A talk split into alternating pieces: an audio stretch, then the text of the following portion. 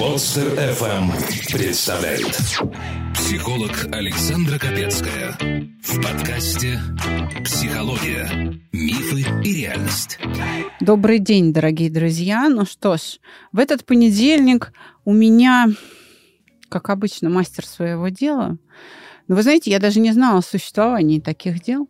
Поэтому сейчас я познакомлю вас с гостем и помучу его немножечко расспросами, потому что, думаю, он очень будет любопытен каждому из тех, кто нас слушает.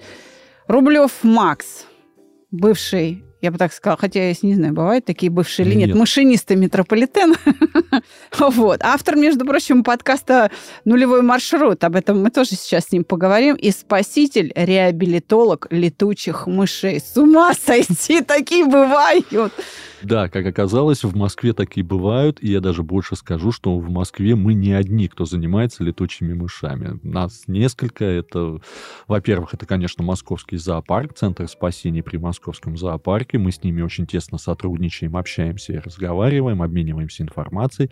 Во-вторых, наша коллега Юля, она тоже этим занимается, ее можно найти во ВКонтакте. Ну и, соответственно, мы, Центр реабилитации летучих мышей, бац-пас-ру.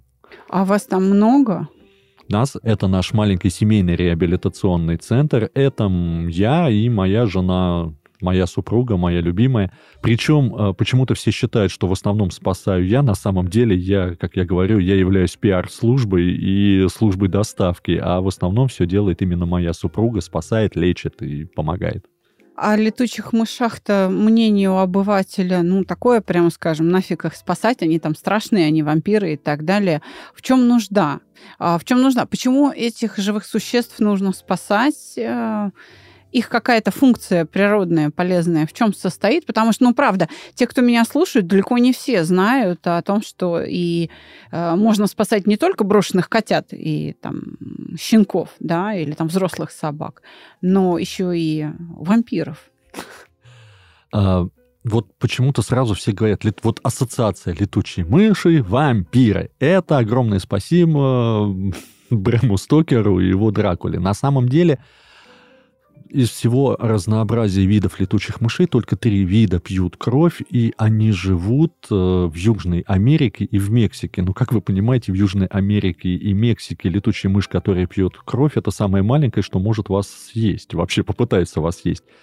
На самом деле у нас нет кровососущих летучих мышей, а все летучие мыши, которые живут у нас, они насекомоядные. Вот у нас днем есть птицы. Это обычные, к которыми мы привыкли, которых мы встречаем. Это скворцы, синицы, дрозды. Голуби. Нет, я беру... Нет? Это вот я к чему говорю. Они насекомоядные. Угу. Они едят насекомых.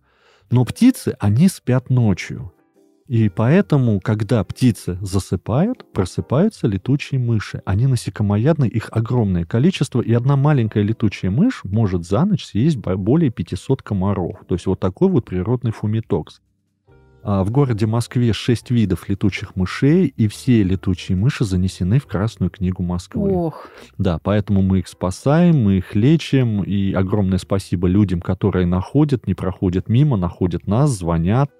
И при, мы приезжаем, и вот буквально совсем недавно мы, нам ребята позвонили вечером, я ездил в город Клин за детенышем летучей мыши, ну, сейчас она у нас находится на реабилитации, вот, лечим, кормим, надеемся, что когда подрастет, будет выпущена в природу. Записаться на бесплатную консультацию можно и даже нужно на сайте моспсихолог точка ру. Так трогательно. У меня буквально недавно в этом сезоне подкаста был еще один энтузиаст, я бы так сказала. Но он, правда, предприниматель, и у него целый магазин «Планета экзотики». И там змеи, там тритоны, хамелеоны. То есть он продает рептилии и там черепахи, ну вообще. То есть вот он увлекается такими э, животными. А сегодня я разговариваю с человеком, который вообще... хранитель летучих мышей. Кстати, а какие-то есть уникальные способности у летучей мыши? Я бы хотела об этом узнать, потому что спецназ ГРУ имеет нашивку, шеврон, да, в виде летучей мыши. Это элитные войска. вообще? Почему они выбрали летучую мышь? Может быть, они что-то знают о уникальных каких-то способностях? Кто им вообще это предложил? Ну, по крайней мере, пусть наши слушатели об этом узнают. Кроме того, что они ночью едят насекомых, лучше всякого фумигатора электронного, да. А можем мы еще что-то об этом узнать? И изменить свое мнение. И мы, кстати, в описании выпуска дадим ссылку на вашу службу спасения. И те, кто нас слушает в Москве, хотя бы будут знать, куда обратиться или отвезти вам питомца, да, или, может быть, под вашим руководством самостоятельно попытаться спасти животное. На самом деле летучие мыши – это удивительные животные. Просто люди, которые с ними ну, не сталкиваются, ну да, вот они живут, вот они летают. На самом деле у них есть очень много таких интересных свойств. Одно из таких вот, как моих любимых, как я говорю, мы привыкли, что маленькие млекопитающие, они живут совсем мало. То есть те же хомячки – это несколько лет, там домашние крысы – три года. А вот летучая мышь размером с хомячка может жить порядка восемнадцати-двадцати лет. Ого. На данный момент сейчас зарегистрирован рекорд. Была поймана летучая мышь, у нее было кольцо, на которое, которое повесили ей на крыло сорок три года назад. Ого, долгожитель. Да. Именно поэтому, вот почему вот мы подходим к тому, почему их надо спасать. А если обычные мыши, крысы, грызуны, они приносят огромное количество приплода, и то есть пара двух полевых мышей, там более ста мышей за год, то есть у них колония, то летучие мыши а, в год приносят одного-двух детенышей. За счет этого вот как раз они получается, что они живут долго, чтобы популяция не падала. Угу. Так вот, оказывается, как оказалось, летучие мыши во время зимней спячки абсолютно не стареют. Они просыпают в том возрасте, в, просыпаются в том возрасте, в котором они заснули. И поэтому вот эти вот полгода, которые они спят зимой, там с, ну, с осени до весны, они не стареют. И получается, что вот они живут за счет этого достаточно долго. Люди сейчас позавидуют мышам, чтобы жить дольше, тоже засыпать на зиму и вставать с той же точки. Я не знаю, вот оставите вы это в эфире, но тем не менее. У летучих мышей, у них гон начинается осенью. То есть самки с самцами, самцы с самками спариваются именно осенью. А детский, как мы его называем, сезон летучей мышины, это вот сейчас. Это июнь, июль месяц. После того, как самец спарился с самкой, самка запасает мужское семя и уходит с ним в спячку. И беременеет она только по своему желанию, когда тепло, солнышко и много еды. Фантастика!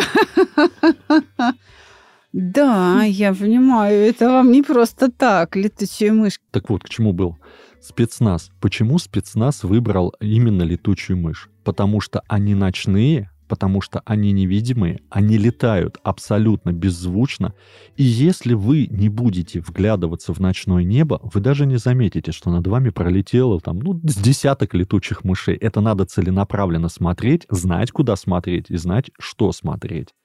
И при этом естественные враги летучих мышей считаются совами. Но на самом деле сова ловит летучих мышей на вылете. Она замечает, где они не, ну, дневали, ночевали, спали. Она садится на закате и ждет, пока они начнут вылетать. И после этого она их начинает сбивать. Потому что в полете ни одна сова летучую мышь просто не догонит. За счет размера, за счет аэродинамики крыла. Это все равно, что тяжелый бомбардировщик попытается догнать истребитель. Вот именно поэтому спецназ и выбрал летучую мышь, потому что они уникальные животные. А ты почему их выбрал? Послушай, машинист метрополитена в прошлом. Сейчас, ну, где-то, видимо, там же работаешь. И подкаст «Нулевой маршрут» — это же тоже о метрополитене? Да. Так а, и как? Если ты мне сказал перед началом выпуска, нифига не живут мыши, даже обычные, не то что летучие в метрополитене. А как к этому пришел? Городской житель, Москва, столица, и вдруг летучие мыши. Однажды мы были в зоопарке. Нас пригласили к себе друзья. которые работают в зоопарке. И вечером мы видели, как сотрудники Московского зоопарка разлетывают детеныша летучей мыши. И когда ты берешь в руки, говорит, вот это, а можно потрогать? И тебе дают в руки вот это вот маленькое животное, которое маленькое, мохнатое, на тебя смотрит. Они настолько тактильные, они настолько милые, они настолько замечательные. И ты понимаешь, что все, вот твое сердце пропало. Ну а дальше, соответственно, начали работать с Московским зоопарком. У Московского зоопарка, у Центра спасения летучих мышей есть штат волонтеров. Мы начали общаться, мы начали изучать информацию. И, соответственно, вот потихонечку вот так вот начали повышать свой уровень. И да, я могу сказать, что я, моя супруга, наши коллеги, вот с которыми сейчас работают, мы являемся сертифицированными реабилитологами летучих мышей. У нас есть реально даже сертификаты. Мы, как проект «Чувство покоя», готовы тоже помогать, распространим информацию во всех своих социальных сетях и будем вносить свой вклад в это доброе дело. Пару слов о подкасте «Нулевой маршрут». Мы с тобой коллеги, подкастеры, да, ну просто у нас темы разные. О чем там? Что интересного можно послушать у тебя? Изначально э, подкаст назывался «Торцевая дверь». Это было очень давно. Я самый первый выпуск, наверное, нашел, то есть именно который датированный. Это был две тысячи шестнадцатый год, но на самом деле все это писалось гораздо раньше, на разных платформах. Перед этим у меня было интернет-радио свое, которое... Это... Сейчас я понял, что «Торцевая дверь», она все-таки немножко себя исчерпала. И вот буквально на днях я сделал ребрендинг подкаста, то есть это поменял все, что можно. Но, тем не менее, общая тема осталась одна. Это подкаст о транспорте. Это подкаст о московском транспорте и не только. Потому что очень много интересных вещей, которые происходят в Москве. За счет того, что я работаю в транспортном комплексе, я могу наблюдать то, что происходит, из какие изменения транспортного комплекса, то, что было, скажем так, лет двадцать назад, и то, что сейчас. Немного забегу вперед, я скажу, что мне нравится то, что происходит с транспортным комплексом в Москве, мне нравятся вот изменения. Да, есть определенные вопросы, но, тем не менее, мне очень нравится то, что вот сейчас происходит. И мне хочется это рассказать обычными, простыми словами людям о том, что появились сейчас, например, электробусы. Да. Отличная вещь, я сам с удовольствием пользуюсь, особенно когда жарко, ты заходишь, там прохладно, там замечательно. Но, например, мало кто знает, что в электробусах, помимо того, что стоят внутренние камеры, там стоит система, которая считывает количество людей, зашедших внутрь, и которые вышли. И на На основе этого аналитический отдел департамента транспорта уже может прогнозировать частоту движения а, транспорта по определенному маршруту. Если они ходят достаточно забиты, значит, туда будут добавляться дополнительные автобусы, то ну. бишь электробусы. То есть вот об этом мало кто знает, но тем не менее большой брат, он за нами следит и делает нашу жизнь удобнее и лучше. Вот э, отлично. Отлично, даже я послушаю этот подкаст. И я даже знаю, кто будет, может быть, отдельные категории преданных слушателей. Это пенсионеры. Московские пенсионеры точно это послушают. Моя мама, например, она вот любитель следить за жизнью, потому что она говорит, а я что, зря всю жизнь пахала и налоги платила? Я должна проверить, как мои налоги тратятся. И делают а, наши пенсионеры это с большим удовольствием. Так что, я думаю, это будет очень благодарная публика, которая будет еще и вопросы тебе задавать. Может быть, они их уже и задают. Но давай ты сегодня попробуешь себя в новой роли. Не в роли подкастера, не в роли машиниста электропоезда в московском метрополитене. И не в роли помощника братьям нашим меньше, а в роли немножко такого коуча или психолога. Рискнешь? Ну, а почему нет? Хорошо. Тогда я сейчас зачитаю письмо, которое пришло на аптеку, и услышу твое мнение. Итак. Здравствуйте, дорогие эксперты. Мне кажется, вы говорили уже обо всем, но не было выпусков о браках с большой разницей в возрасте. Не были раскрыты вопросы, возникающие в супружеской жизни таких пар. Мой брат женат на женщине, старше него на двадцать четыре года. Моя коллега замужем за мужчиной старше нее на тридцать пять лет. Разница в возрасте моих родителей девятнадцать.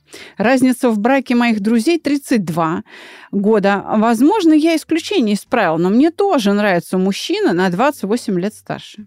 Я только думаю о вступлении в брак и понимаю, что не вижу глубину отношений внутри их семей. Вы много говорили о различных браках, но что может ожидать меня? Как нам можно выстраивать отношения и как мне нужно вести себя с ним, чтобы мы были счастливы? Мы встречаемся почти два года. И мне кажется, что в выборе я уверена, что другой никто мне точно не нужен.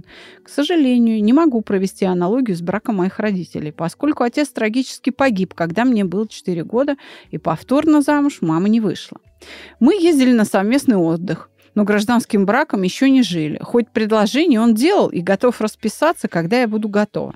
Смущает меня тот факт, что у него есть сын, и он старше меня. Как мне нужно вести себя с ним, не знаю. Ему некомфортно находиться рядом со мной, и хоть открытых конфликтов никогда не было, мы избегаем ситуации встреч наедине. О чем говорить, не знаем. Раскройте, пожалуйста, свой взгляд на этот вопрос. Вот такая задачка. Ты взрослый человек, и у тебя взрослые проблемы. Все сложно, и не знаешь, как их разрешить. Перестань трепать себе нервы. Присылай свои истории в WhatsApp или Telegram на номер восемь девятьсот шестьдесят восемь девятьсот девяносто ноль восемь восемьдесят с пометкой «Аптека». И укротители сложностей сделают это за тебя. Хороший вопрос. Как говорил один мой хороший товарищ, говорит, вопрос прекрасный. Переходим к следующему вопросу. Ну нет, давай, не дрейф, давай, пробуй. Не-не-не. На самом деле, тут действительно очень такой вот интересный вопрос, очень спорный.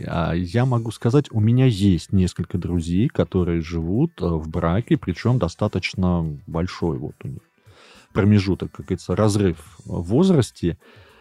Как бы это немножко сказать по-русски?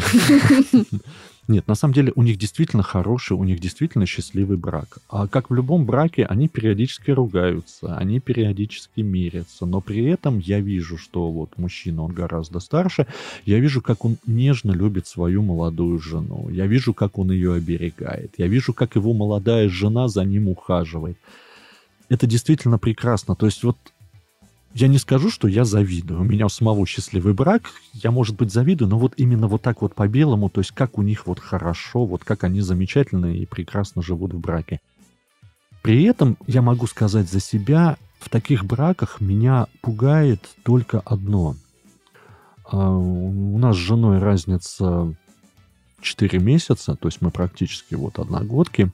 Я ее очень люблю, и даже при разнице в четыре месяца я очень сильно, я очень сильно боюсь только одного, что она умрет раньше, чем я. Mm-hmm. Вот есть у меня такой вот мой маленький страх. При этом я не хочу умирать раньше нее, потому что, как я представлю, что я оставлю ее одну, и мне становится от этого страшно. Поэтому в идеале они жили долго и счастливы и умерли в один день. Да, я могу сказать, что у меня с моим мужем разница одиннадцать лет, и твои чувства мне понятны. И я считаю это благо, потому что этот страх заставляет жить дальше. Да.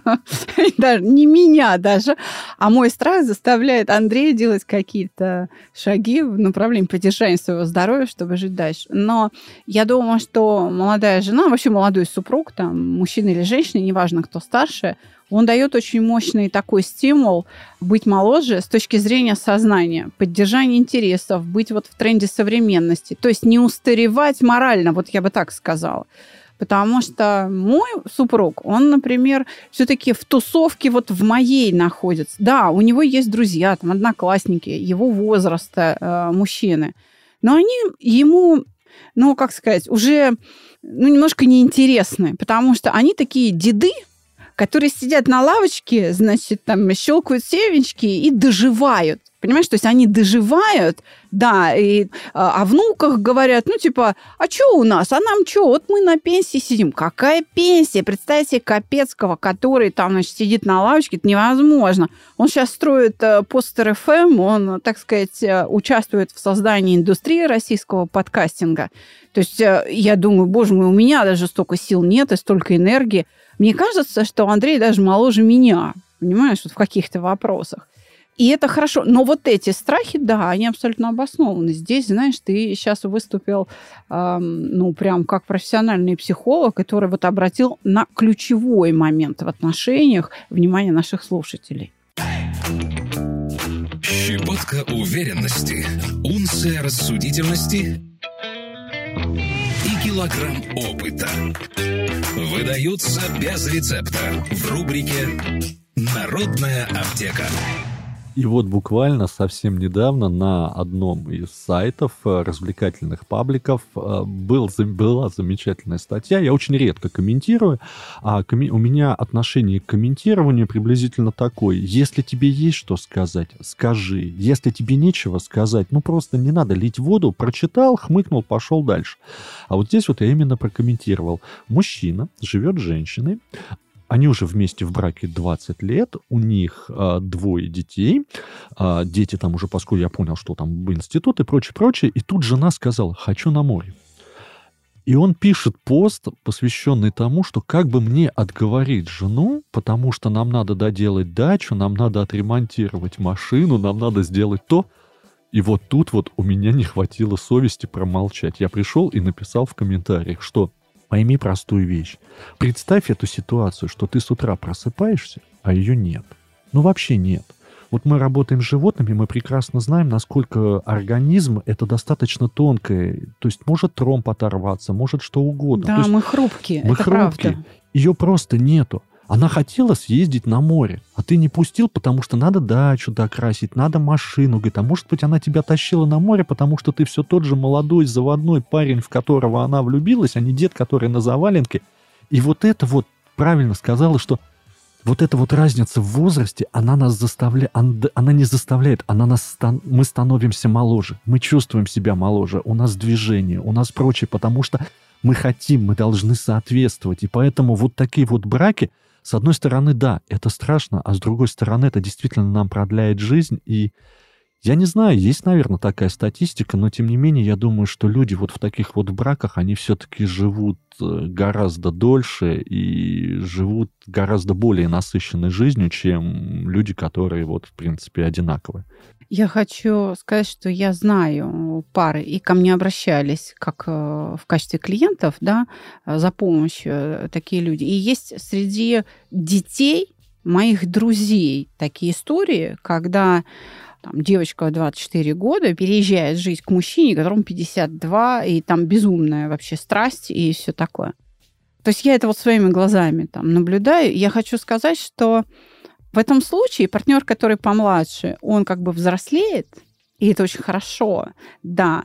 Он защищен умудренным опытом, более старшим партнером. Он может опереться на этот опыт, и при этом его никто по башке не бьет, его не ругает, нет вот этих криков, там, красного лица, соплей. Ну, то есть вот этого ничего нет. Идет спокойный разговор, и партнер, который постарше, он ну, очень корректен, очень э, терпелив в донесении, и самое главное, он знает, как аргументировать. Да. И он не боится, что более младший партнер ошибется. Он говорит: ой, э, Лясенька, да она такая молодая, а Ляся там вообще вообще нелегкие. Да ладно, она перебесится, ей надо через это пройти. Он совершенно спокоен к этому, он не пытается ее перевоспитать. Он ее вот любит такой, какая она есть. Вот. Это с одной стороны, да, сейчас, извини, закончу мысль. А с другой стороны, я понимаю, что партнер, который постарше, он определяет свой возраст, как и все мы, и ты, и я. Не, не потому, что в паспорте написано, а по внутреннему самоощущению. Но это самоощущение не всегда подтверждается в реальности. То есть он себя чувствует моложе рядом с молодым партнером, но он не может на самом деле эту молодость в полной мере реализовать. Потому что ну, есть уже какое-то количество накопленных болячек или, там, не знаю, лишний вес, там еще что-то есть. То есть он не может что-то реализовать, например, быстро пробежаться. Ну, условно, да, он где-то ойкает, где-то там, ай, что-то там у него уже не работает. В этом смысле усилия, которые требуются для поддержания своей вот этой формы молодой, чтобы не только душевное было, да, самоощущение, а именно подтверждение этому в виде состояния тела, требуется гораздо больше, в разы, может быть, десятки раз больше прикладывать, чтобы себя поддерживать. И вот эти сложности надо преодолевать. Потому что, я еще раз подчеркну, я надеюсь, что ты со мной согласишься, Я подчеркну и для наших слушателей тот факт, что молод я или стар. Это мое самоощущение, это то, как я себя идентифицирую, а не цифра на основе паспортных данных. Потому что ко мне попадают люди, которые говорят, ну все, мне двадцать пять, у меня жизнь закончилась, мне пора на пенсию. Им кажется, что двадцать пять или там тридцать лет – это рубеж, после которого ничего нет. Начинается старость. И обращаются к психологу для того, чтобы ликвидировать эту мысль. Как там говорилось, меня тоже вела дорога приключений, но потом мне прострелили колено. Вот приблизительно то же самое. И вот я тоже хотел добавить, что разница в возрасте, вот когда мужчина там он более старше, а в молодых семьях а, вот то, что, скажем так, я наблюдал с высоты своего опыта, я не профессиональный психолог, я просто люблю наблюдать иногда за людьми. То, что я наблюдал в молодых семьях, как правило, все ссоры, все какие-то вот непонятные, вот ругань, она происходит из-за ревности. Ты не туда посмотрел, ты не то. Мужчина в возрасте, он уже более спокоен, он, как говорится, перебесился. И вот правильно, как говорится, да ладно, говорит, перебесится, то есть он не устраивает ей сцены, он не устраивает ей истерик. Он просто говорит, ну она молодая, вот она сейчас погуляет, то есть она прибегает, дорогой, я вот тут с подружками в одиннадцать вечера, мы договорились в ночной клуб. Он такой, иди, дверь на нижний замок, с утра придешь, не буди меня. Даже не так, знаешь, как он говорит? Если что, звони, я тебя заберу. Вот, Потому вот. что его самая главная проблема, чтобы его нетрезвую супругу где-то, где она веселится, да. никто не обидел. Да. Не то, что она где-то веселится, его волнует. Его волнует, чтобы она была в безопасности, чтобы не воспользовались беспомощным положением жертвы, я бы так сказала. Да, да, и вот как раз вот оно так и получается, что... А когда более молодой, вот, ну, как вот ровесники, начинается, а, ты в ночной клуб, без меня, а там не только подружки будут, а там же и мужики, и начинается вот это вот. И, как правило, очень многие семьи, они вот из-за этого распадаются. Поэтому даже при большом разрыве в возрасте между семейной парой, такие семейные пары, они как-то более сплоченные, и они более крепкие, чем именно молодые. Потому что молодые, они нарабатывают только свой жизненный опыт. И вот это вот ошибки, через которые очень много проходят. Я сам могу сказать, я сам прошел через эту ошибку, потому что у меня брак второй. И я действительно очень люблю свою супругу. Но я прекрасно понимаю, что если бы не мой первый брак... Не факт, чтобы у меня во втором что-то сложилось, потому что это тот самый опыт, который мне дал а, для того, чтобы жить счастливо именно во втором браке. Мне сейчас хочется ответить все-таки на второй вопрос, потому что в конце концов все письмо свелось к тому, что пасынок, да, то есть ребенок от первого да. брака, старше самой, вот, так сказать, ну, вернее, будущий пасынок, вот этой невесты, которая написала нам письмо. И она говорит, я не знаю, о чем с ним говорить, он старается не оставаться наедине, да, то есть ему неловко. Она говорит, что бы это значило, как вообще э, рассмотреть этот вопрос? Вот давай я скажу. У меня есть профессиональный опыт, я все-таки консультирую людей, и я слышу, чего они говорят, да, чего она, например, не знает. Такие пасынки у меня были на приеме. И часто причиной их дискомфорта является влечение к этой женщине. То есть он понимает, что эта женщина ему нравится так же, как его отцу, но он не может конкурировать с отцом и отбивать как бы у него даму. Поэтому ему плохо, потому что у него еще и сексуальное влечение может быть очень сильным. И поэтому он мучается, потому что испытывает интерес к этой женщине. То есть здесь может быть зависть к отцу, а может быть такие же чувства. Такие же чувства.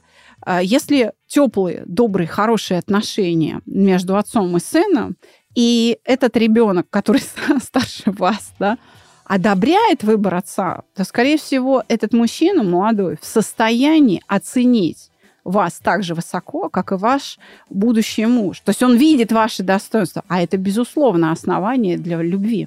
То есть он может испытывать к вам чувства и интерес, и он не знает, что с этим делать.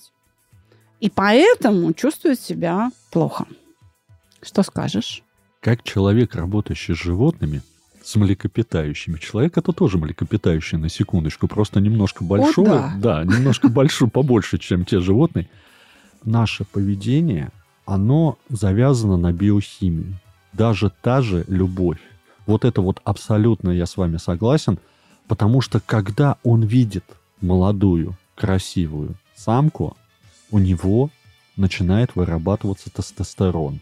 Но при этом за счет того, что человек, оно существо разумное, у него возникает когнитивный диссонанс, потому что... Культура ограничивает его, это, да. Это же, это же отец. Чужая, Он да. меня вырастил. Это да. чужая, это нельзя. Но при этом физиология требует, а психология запрещает. И начинается как раз вот это вот качели в поведении. Вот это вот его, его вроде бы и тянет, и он пытается от этого отстраниться. Поэтому, вот по моему скромному мнению, надо просто ну, как можно больше так ограничить общение с пасынком и стараться, ну да, он есть, он замечательно, то есть вежливо общаться и прочее-прочее, не сближаться, не отдаляться, потому что, наверное, это тот самый момент, что по прошествии какого-то времени... я думаю, что отношения наладятся, потому что либо человек, пасынок, либо он привыкнет к этой ситуации, и у него уже психика более нормально на это начнет реагировать, и не будет этих качелей, либо, возможно, у него на данный момент какие-то могут быть либо там семейные, либо даже не семейные, там вот он с девушкой поругался там и прочее, прочее. То есть, когда у него наладится все в личной жизни, я думаю, что вот это вот все оно пройдет. То есть относиться к, э, к этому пасынку потенциальному, да, надо, в общем-то, с сочувствием. Да. Вполне возможно, что человек испытывает э, переживания, да, влюблен, может быть, да, и он не знает, что с собой делать. Поэтому, да, ему надо сочувствовать, но не провоцировать. И не надо при этом подчеркивать, что я вот принадлежу твоему отцу. Действительно, дать ему возможность самостоятельно с этим справиться. То есть очень важно не подкреплять, не реагировать на это, но сочувствовать. И я бы, наверное, обсудила этот вопрос с мужем, со своим потенциальным, и сказала, послушай, а ты не мог бы вот, ну, как бы аккуратно с ним пообщаться, а в чем дело? То есть, да, может выясниться, что ему не нравилась там я, некрасивая, ну, не знаю, то есть у всех же свой вкус, да.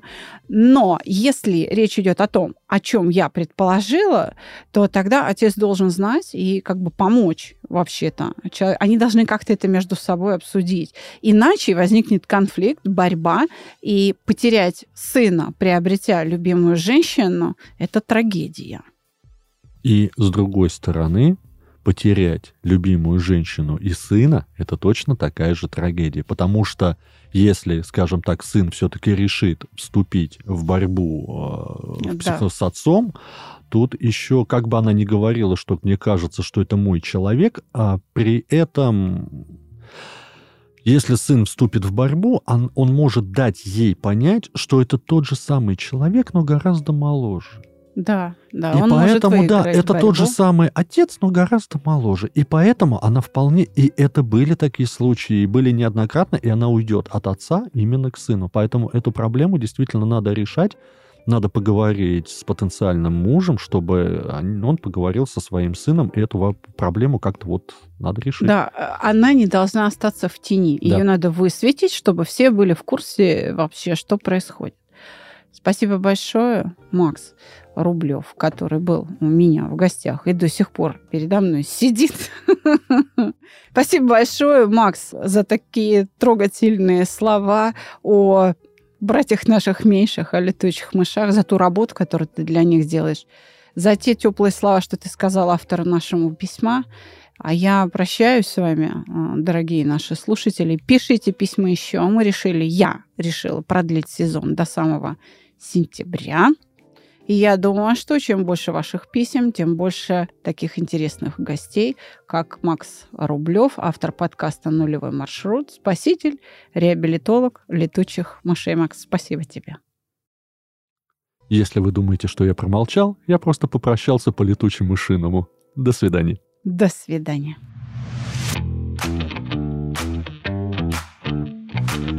Каждый понедельник мы разбираем с новым гостем новую историю в подкасте «Психология.